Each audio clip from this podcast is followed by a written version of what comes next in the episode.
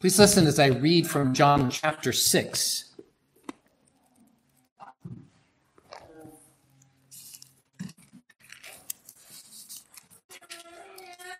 Last sermon, I began to introduce Peter to you. I'm anticipating beginning a series of sermons on Peter's first letter.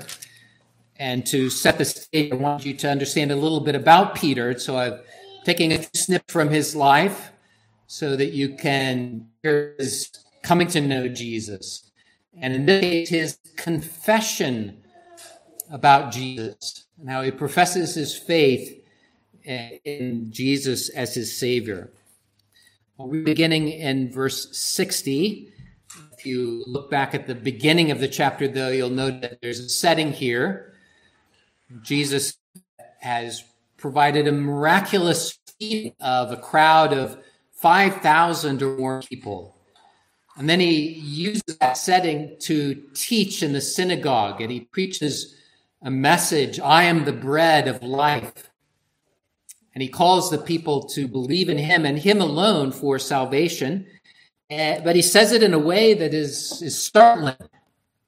You must eat my body, you must drink my blood.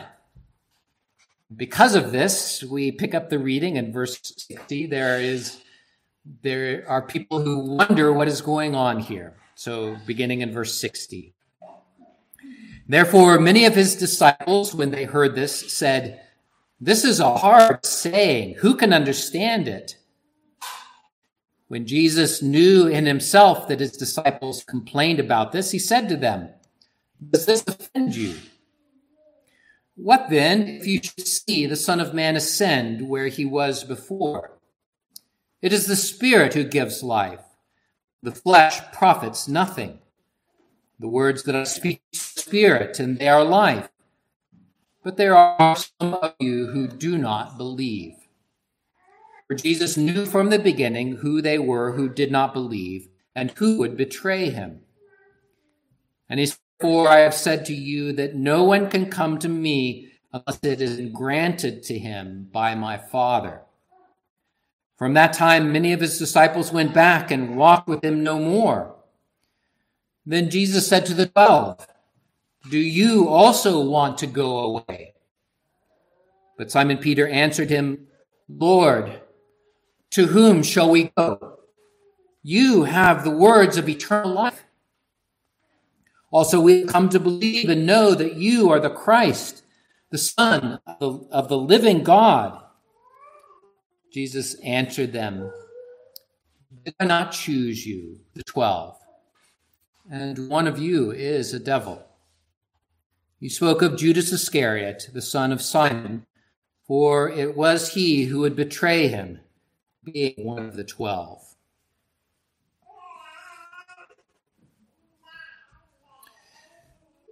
Jesus called on the crowds to recognize that he is the bread of life that comes down from heaven. He called them to believe in him as the only Savior, the only way of salvation. The crowds, though, were more interested in what Jesus had provided them physically. He filled their bellies with bread.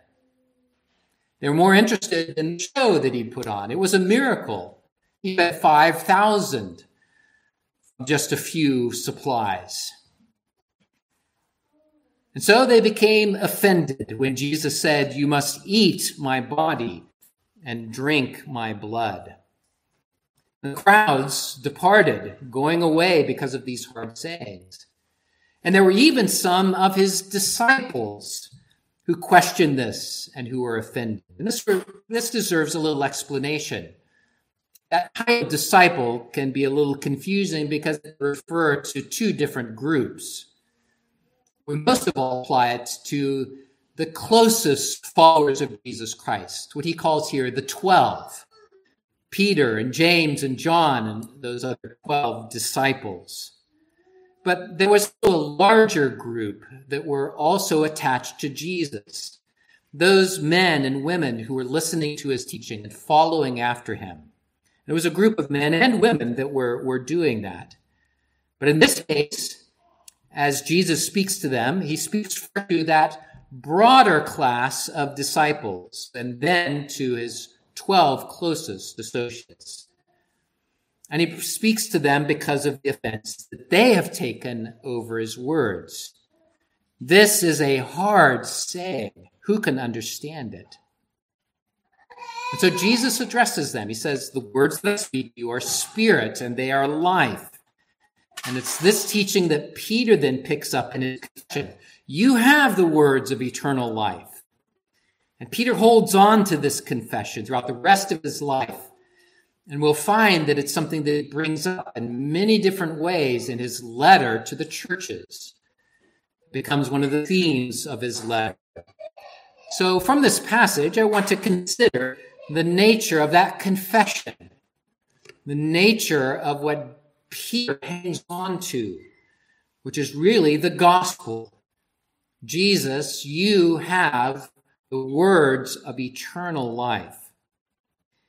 And in this context, I want to examine two things because as Jesus presents them, there are some who depart and there are some who cling to him.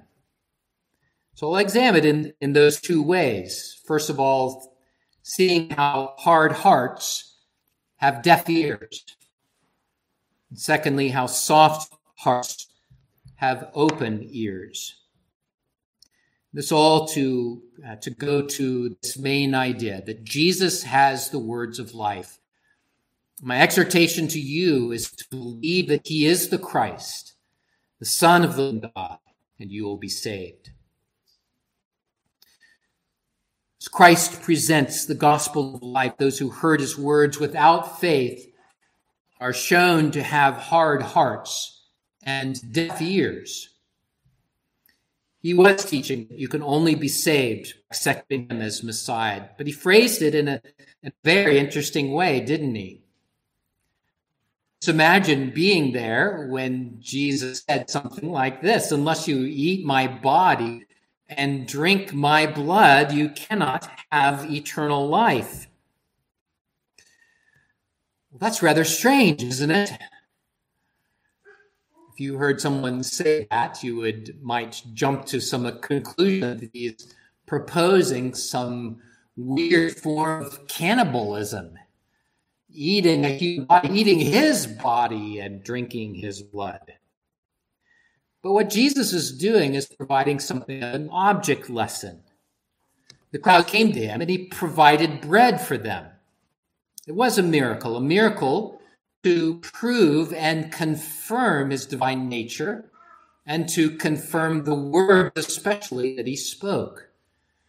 They're often talked about signs and wonders, signs that point to something, not just the filling of your belly, but the confirmation of who Jesus is and the words that he was proclaiming to them.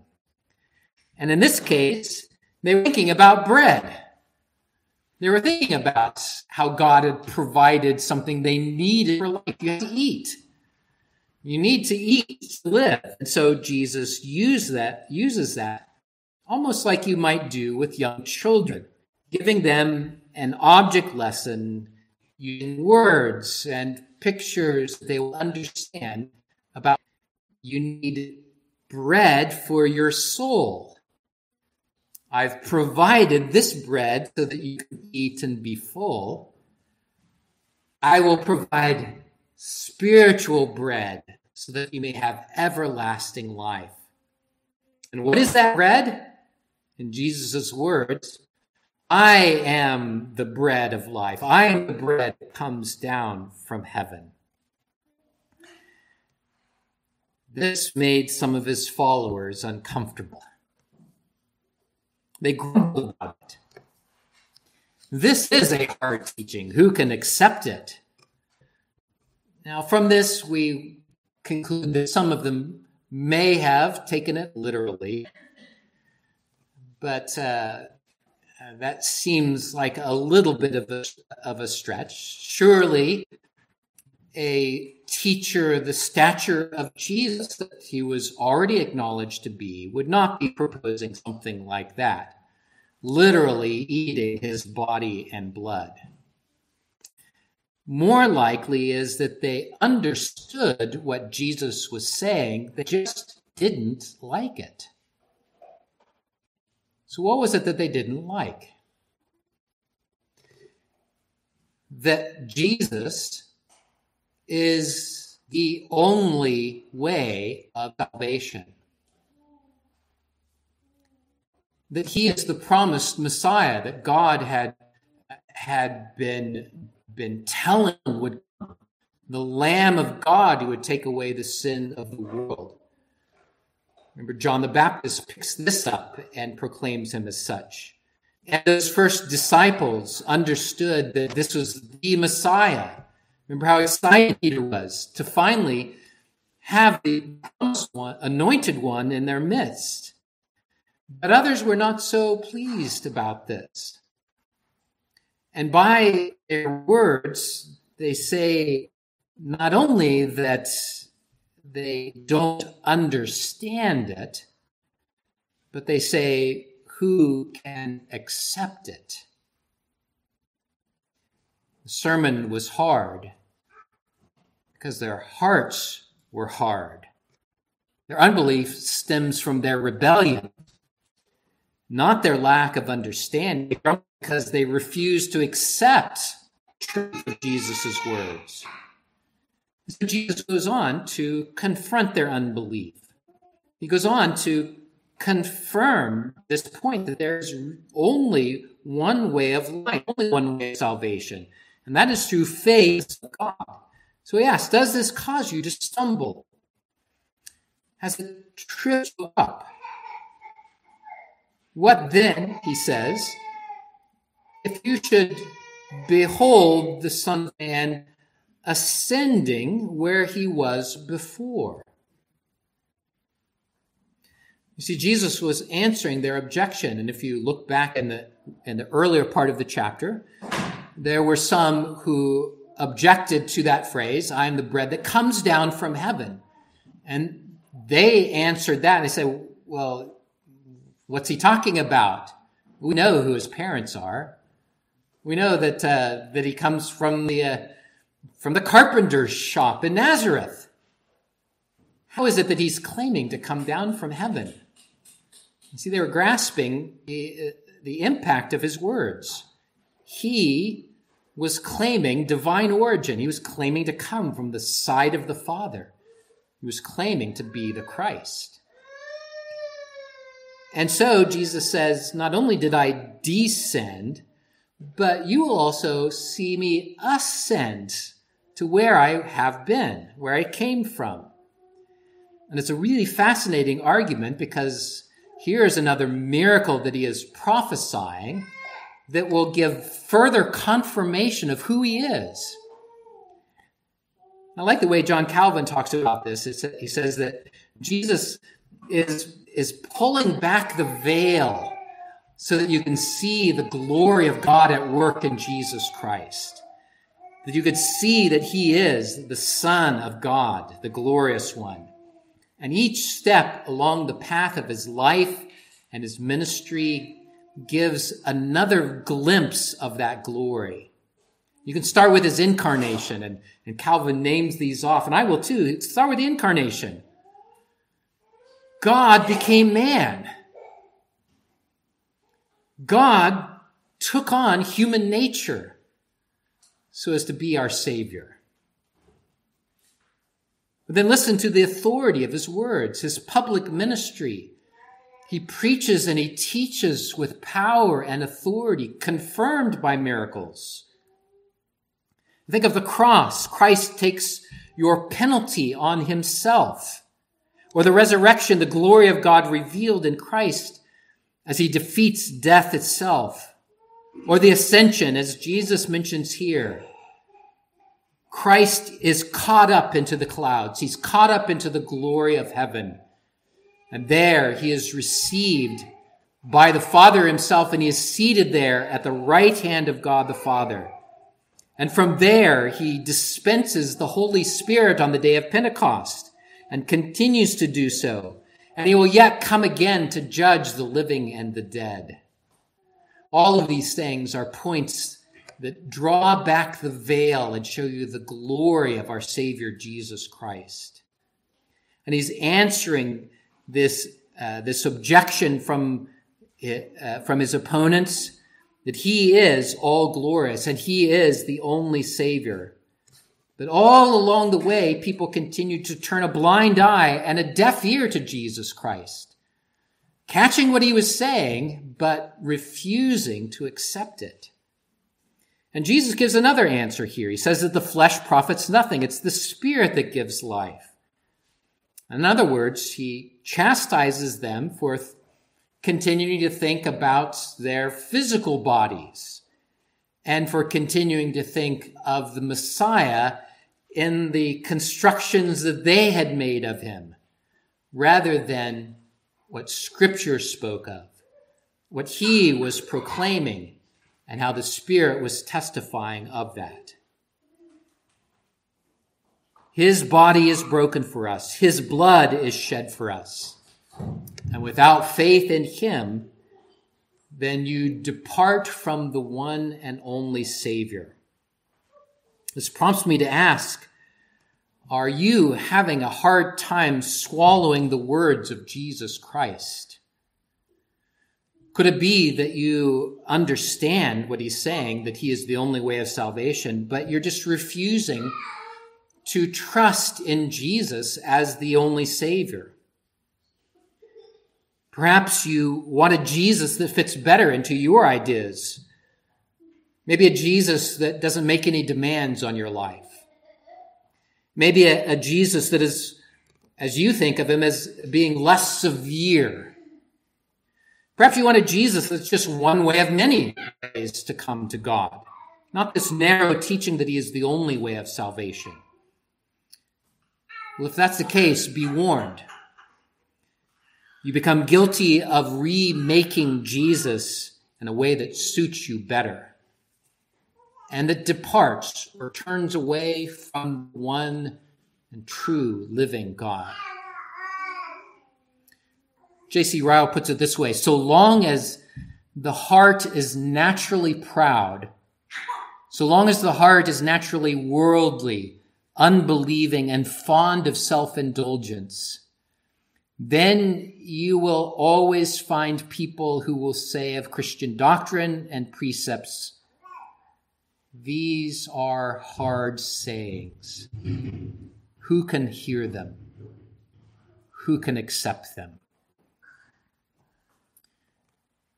Deaf ears come from a dead heart. If you reject Jesus, then you have no part in his salvation or his glory. But Jesus has come to proclaim a way of escape from that, which leads us to soft hearts have open ears. So Jesus turns to his own disciples, those 12 that were closest to him, and especially Peter now comes to be the, the center of attention. And he says to them, You do not want to leave too, do you? And I can imagine that all throughout this occurrence that the disciples' faith was, was shaken. Remember that they too were mere men and they were excited about the kingdom of God and that they too sometimes had misconceptions about what the kingdom would be and what the Messiah would be. So when Jesus was in the midst of a crowd of 5,000 teaching and miraculously feeding them, you can almost catch their excitement as, as there's this building enthusiasm for the ministry of Jesus Christ. And then he proclaims this this strange and maybe confounding message. I am the bread of life. Eat my body, drink my blood. And, and the crowds wither away. And then, then that other close circle that had been following and attending to Jesus Christ, they too began to depart. You might think that the disciples would be scratching their heads at this point. But fortunately, the disciples had their eyes on Jesus, not on the crowds, not on the circumstances. By God's grace, they had faith in him as the Son of God. And Peter speaks that uh, speaks of that faith. He confesses that faith in these really sweet words. When Jesus asked, Will you too depart? Peter replies as spokesman for the others, Lord, to whom shall we go? You have the words of life. You have the words of life. Where else can we go to find that? You see, by faith, Peter was clinging to Christ, understanding what Jesus was saying, that he was the Messiah, that he is the only way of salvation. No matter what the religious authorities said, no matter how many crowds withered away and turned from Jesus, no matter how the world scoffed at Jesus and his disciples, they believed. They had their eyes fixed on Jesus Christ. As I quoted from Paul's words in Romans, I, I say again here that they believed in his gospel, that it was the power of God for salvation to everyone who believes. To go anywhere else was to their own destruction. Where can we turn? To whom will we go? You have the words of eternal life. And that confession provides, uh, provides a pattern for you in the midst of a scoffing world, in the midst of those who would say, Who do you think you are to be following after Jesus? Who is this Jesus? You're, you're crazy to be holding on to him. Peter's confession provides you with a guide. Where else will you turn to find salvation? In the midst of doubts, in the midst of others falling away, in the midst of those who might even persecute the church. Remember Peter's even desperate confession. Where else can we go? There is no other place. There is no other Savior. Peter continues. Also, we have come to believe and know that you are the Christ, the Son of the living God. Here the text emphasizes the word we in a way that draws attention to it. You might underline it in your mind. We believe. Contrary to the stream of people flowing away from Jesus, Peter says, No, we believe. We believe and know that you are the Christ, the Son of the living God. And I want you to notice the aspect of faith that comes through here. We often talk about faith as uh, of having component parts of, of there being knowledge and assent and commitment. And Peter's simple confession has, has those three fundamental elements of faith. Knowledge, you have to know something here to believe in faith is not in faith itself, it's not nebulous. There's something true, absolutely, measurably true that is proclaimed. Jesus is the Christ, and he is the only Savior. And Peter says, We believe and know. There's something to know here, and his faith is based on knowledge, the truth of Jesus Christ. In contrast, the unbelieving rejected the plain truth that Jesus was speaking. They rejected him as the Messiah. Peter says, We believe, and that word believe has the sense of assenting to a revealed truth. It's one thing to say, uh, here is something that is proclaimed, but it's another thing to say, I acknowledge that that is true. I hold to that. Once again, in contrast, the people around understood his claim, but wouldn't accept it as true. They denied it. And to whom shall we go? says Peter. Faith has commitment. In fact, it's not complete until it does commit. It commits to follow Christ. It commits to believe in him, to receive and rest in him as the only Savior. And once more, in contrast, the unbelieving followers turned back away from him. So, in this confession, Peter confesses this faith of his and of his disciples. And he will do so the rest of his life, sustained by Jesus, of course. And I hope you remember that, that Peter's faith wavers. Peter, too, is merely a man. But we're not saved by the perfection of our faith. We're saved by our perfect Savior, Jesus. And when Peter wavered and even denied Jesus on that dark night when Jesus was betrayed by Judas Iscariot, that he even knows about here, even on that dark night, when Peter betrayed Jesus, Jesus faithfully held Peter. Peter, you will betray me three times, even before next morning comes.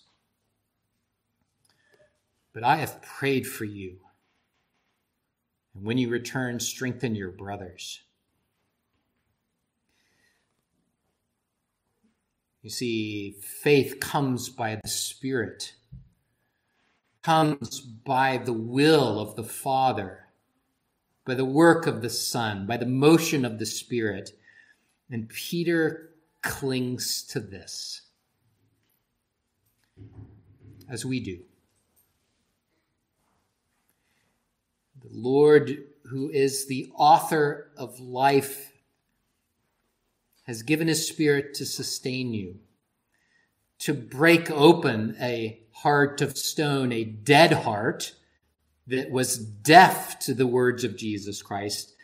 Our Lord Jesus Christ breaks open that heart so that you may believe. And he sustained you all the way. And Peter grasps this. He clings to it. You can see it in the preaching that he does that's described in Acts and you will hear it in the letter that he writes to a persecuted church who were suffering dark days and were tempted to turn away from Jesus. Peter, in his confession and in his preaching and in his writing, is saying, Hold to Jesus. Where else will you go? He has the words of life. And that's a confession that rings true in every age. To whom shall we go? Where will you turn to find salvation? Where will you come to have peace in this life and comfort for your soul in the, in the, in the days to come? Can you find anything better? J.C. Ryle answers it. Can we better ourselves by turning our back on Christ and going back to our old ways? We cannot. Then let us hold on our way and persevere.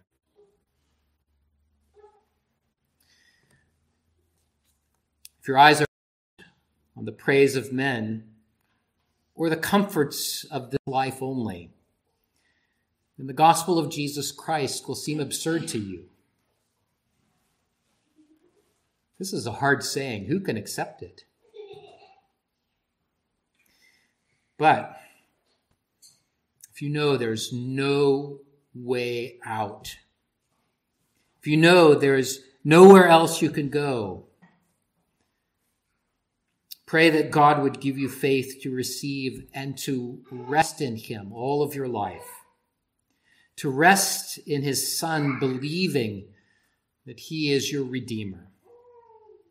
May each of you be strengthened in your faith, knowing and believing committing to follow after Jesus the Son of the living God, who has the words of eternal life. Amen. In Psalm 116, David speaks about the trials that we go through in this life, and yet how we cling to our Redeemer. And as you sing this, may it be part of your profession today, in light of God's word, that proclamation of being the bread of life. In light of the sacrament that we will celebrate together, how fervently I love the Lord. My cries for help he hears. He is the one who sets us free from the cords of death. so let us stand and sing Psalm 116, selection A.